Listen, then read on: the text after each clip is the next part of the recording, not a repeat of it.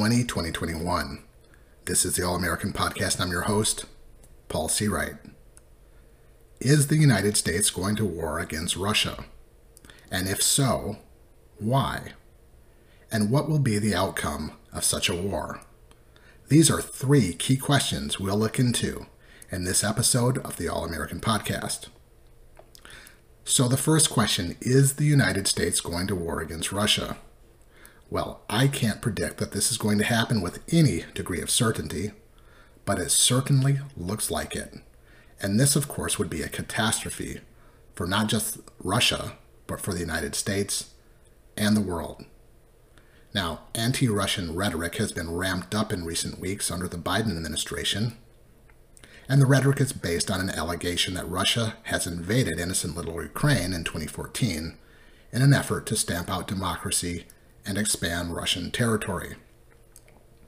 Now, before we get into this analysis in any real depth, it is important to understand the history of Ukraine, particularly regarding their historical and cultural connection to Russia, as well as their geopolitical importance and the strategy of the globalists who are in charge of NATO, the North Atlantic Treaty Organization. That's the American and Western European military alliance that was designed to stop the threat of communism from the Soviet Union in the wake of World War II. The history of Ukraine and its ties to Russia are laid out pretty well and pretty succinctly in a piece by Dmitry Orlov of the website thesaker.is. So I'm going to borrow a little bit from his description of that history and add in some other research that I've come across as well. But it is important to know that Ukraine is not a country that has been around a whole lot. It is not that much older than the United States, as a matter of fact. And Ukraine was never really a term, and most certainly not a country, until around the 16th century. Previous to this, it was a territory, much smaller than the country it is today. And that territory floated back and forth between the control of being Russian territory and Polish territory. And the term Ukraine itself is of Polish origin, actually. And in English, we would translate it as borderland or at the border. Now, after years of conflict with the Polish Catholic Church, remember that Ukrainians are Orthodox Christians, just like the Russians. The Ukrainian people decided to gravitate more towards Russia to avoid the oppression and the serfdom that they were put under at the hands of the Polish. So they went and started to ally with the Russians more. And that's for a few good reasons, including the fact that many Ukrainian people living in that area had Russian roots. Now, Russia, of course, had conflicts with the people of that territory as well, and eventually even entered into a conflict with them even after granting the Ukrainian people some degree of independence. That led to Ukraine entering into a treaty with Poland and a war against Russia and the partitioning of Ukraine. So, back in the 1650s, Ukraine was a country, finally, but note that importantly, it did not include much of the territory we see today, and it most certainly did not include the southeastern third of the country, including Crimea. That had been Russian territory, and the vast majority of the population in those areas was, and still is today, Russian. Now, similarly, Ukraine did not include the western end of the country either. That was part of the Habsburg Empire, also known as the Austro Hungarian Empire, until that empire was defeated in World War I.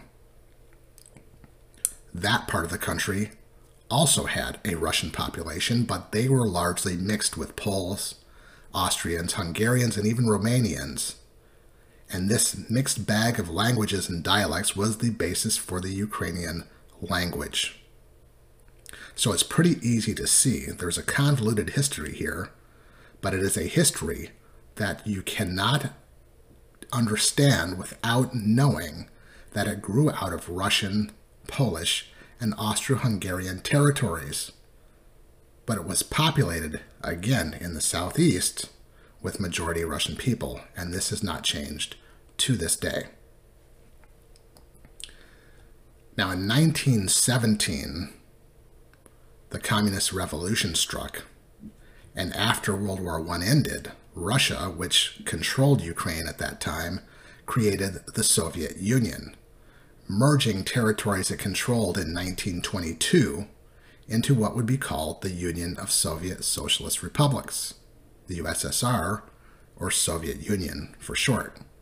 And Ukraine was one such territory within the USSR, and it became known as the Ukraine Soviet Socialist Republic, just as Russia was then the Russian Soviet Socialist Republic.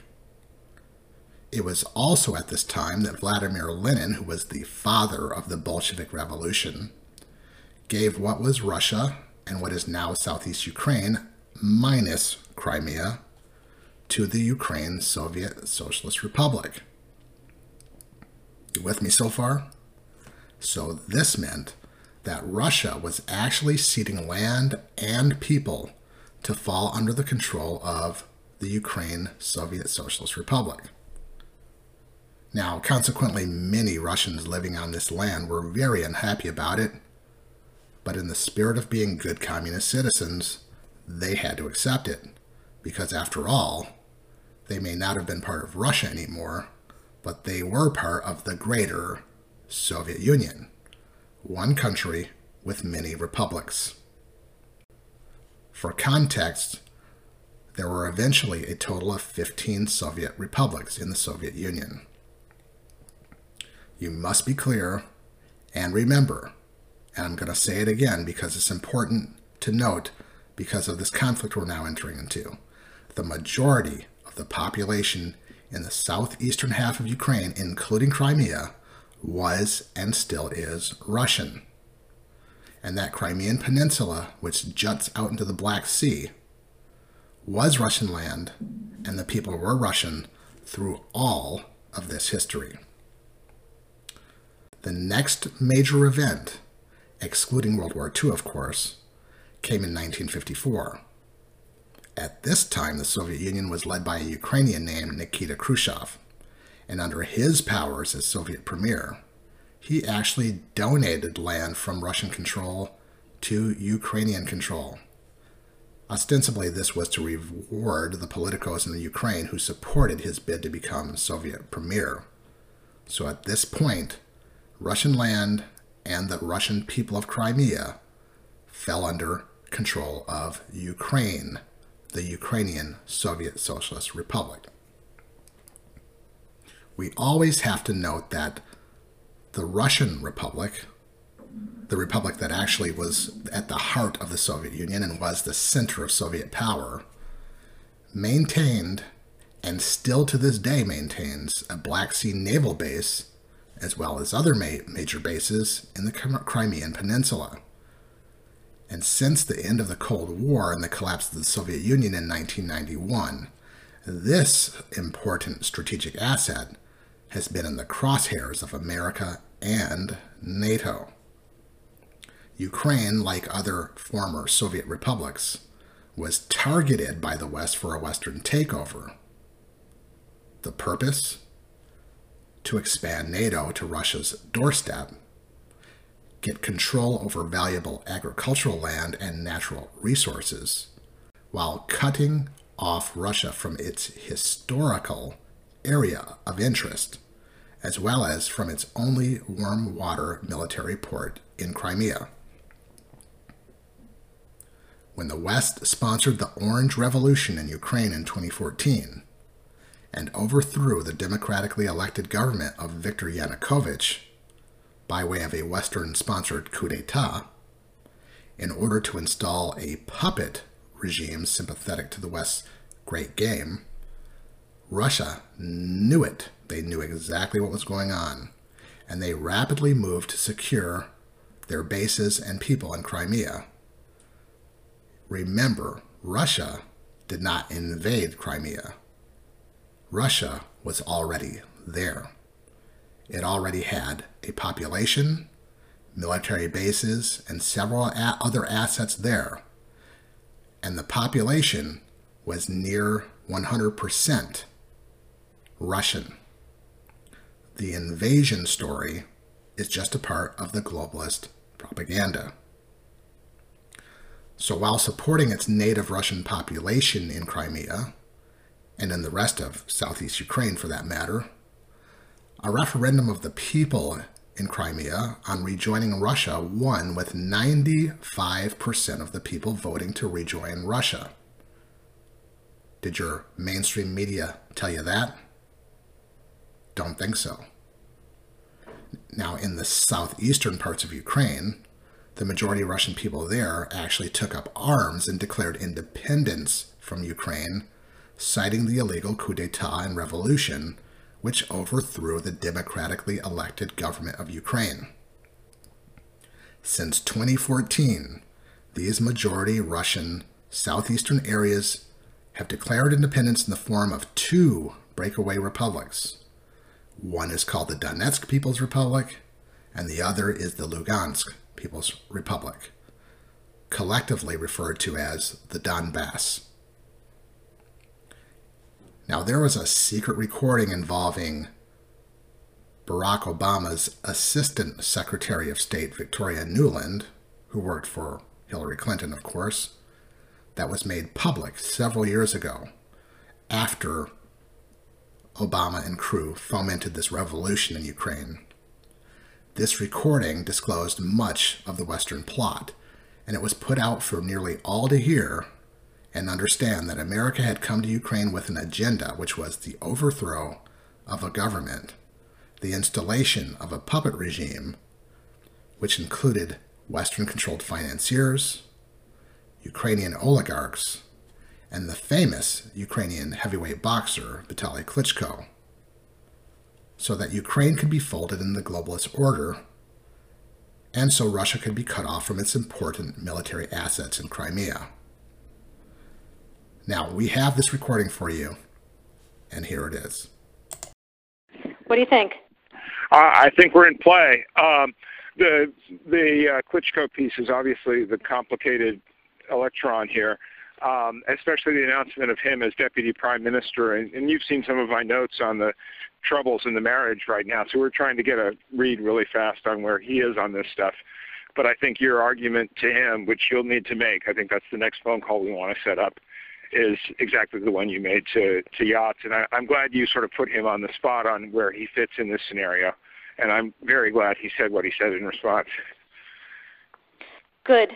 So uh, I don't think Klitsch should go into the government. I don't think it's necessary. I don't think it's a good idea. Yeah, I mean, I, I guess you think what in terms of him not going into the government, just let him sort of stay out and do his political homework and stuff. I'm just thinking in terms of sort of the process moving ahead. We want to keep the moderate Democrats together. The problem is going to be Tyahnybok and his guys and you know I'm sure that's part of what Yanukovych is calculating on all of this. Um, I'm kind of. I, I, just, I think Yats is the guy who's got the economic experience, the governing experience. He's he's the guy. You know what he needs is Klitsch and Tyahnybok on the outside. He needs to be talking to them four times a week. You know.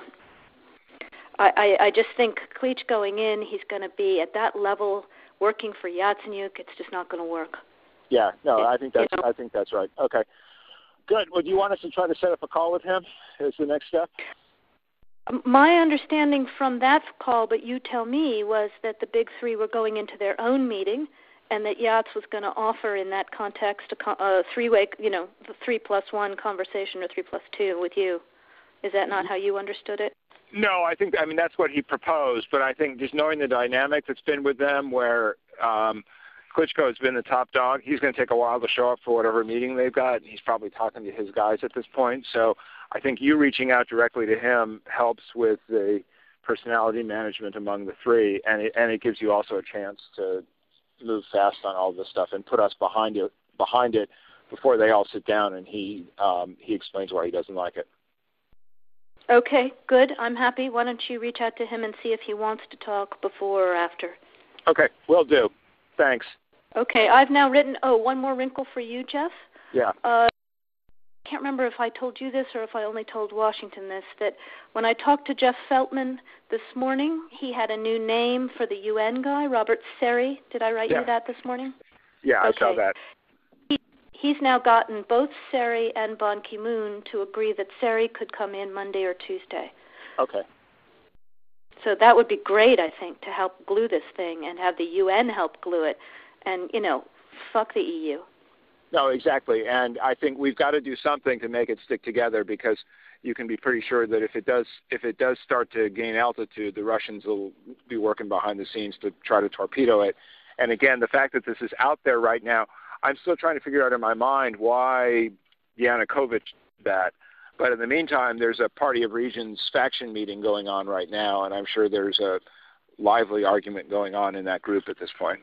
But uh, anyway, we could uh, we could land Jelly side up on this one if we move fast. So let me work on let me work on Klitschko, and if you can just keep, I, I think we want to try to get somebody with an international personality to um, come out here and help to midwife this thing. And then the other the other issue is some kind of outreach to Yanukovych, but we probably regroup on that tomorrow as we see how things start to fall into place. So on that piece, Jeff, uh, when I wrote the note, uh, Sullivan's come back to me uh, VFR saying you need Biden, and I said probably tomorrow for an attaboy and to get the deets to stick. So Okay. Biden's willing.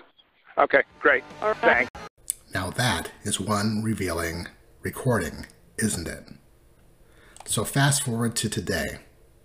The revolution and game plan was rolled out under Obama and Biden, suspended under Trump, and now with Trump out, the game is on once again. The intensifying conflict between Ukraine, Russia, and the breakaway republics is intensifying, with multiple ceasefires being broken and violence breaking out all over the Donbass.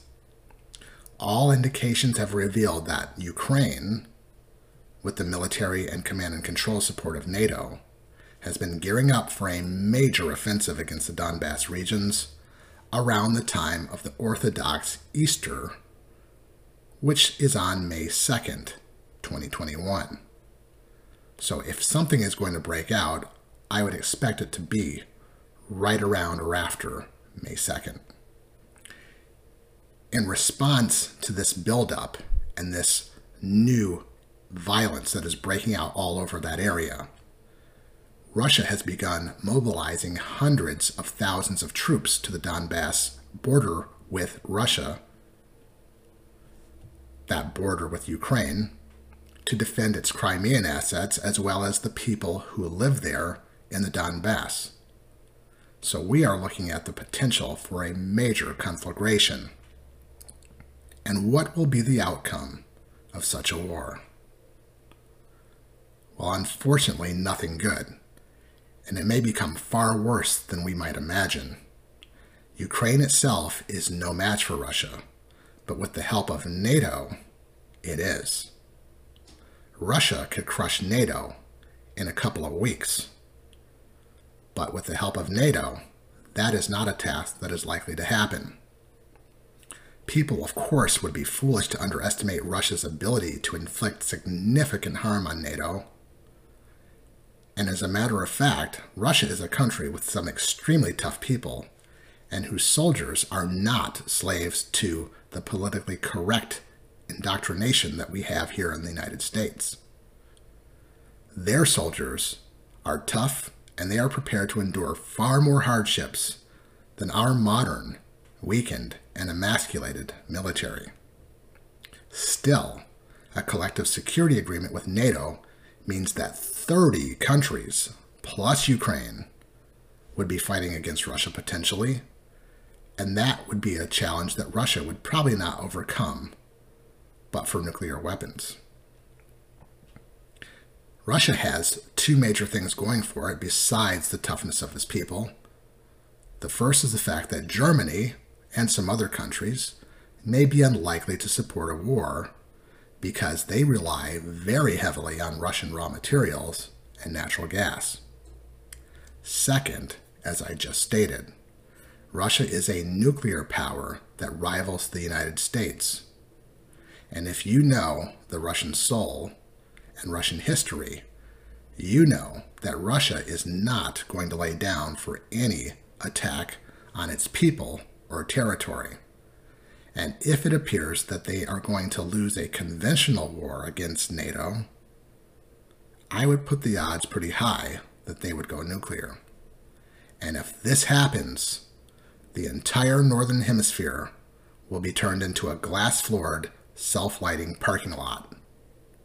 Sadly for America, the U.S. has done nothing to prepare its people for the insanity of a nuclear war, but Russia has. America will suffer much more greatly than Russia, and you can take that to the bank. But there is no winner to a nuclear war. But the globalist powers that be are just crazy enough to risk it. And with that, I'll leave you with your quote of the day, and it comes from Abraham Lincoln. There's no honorable way to kill, no gentle way to destroy. There is nothing good in war except its ending. Thank you and good night.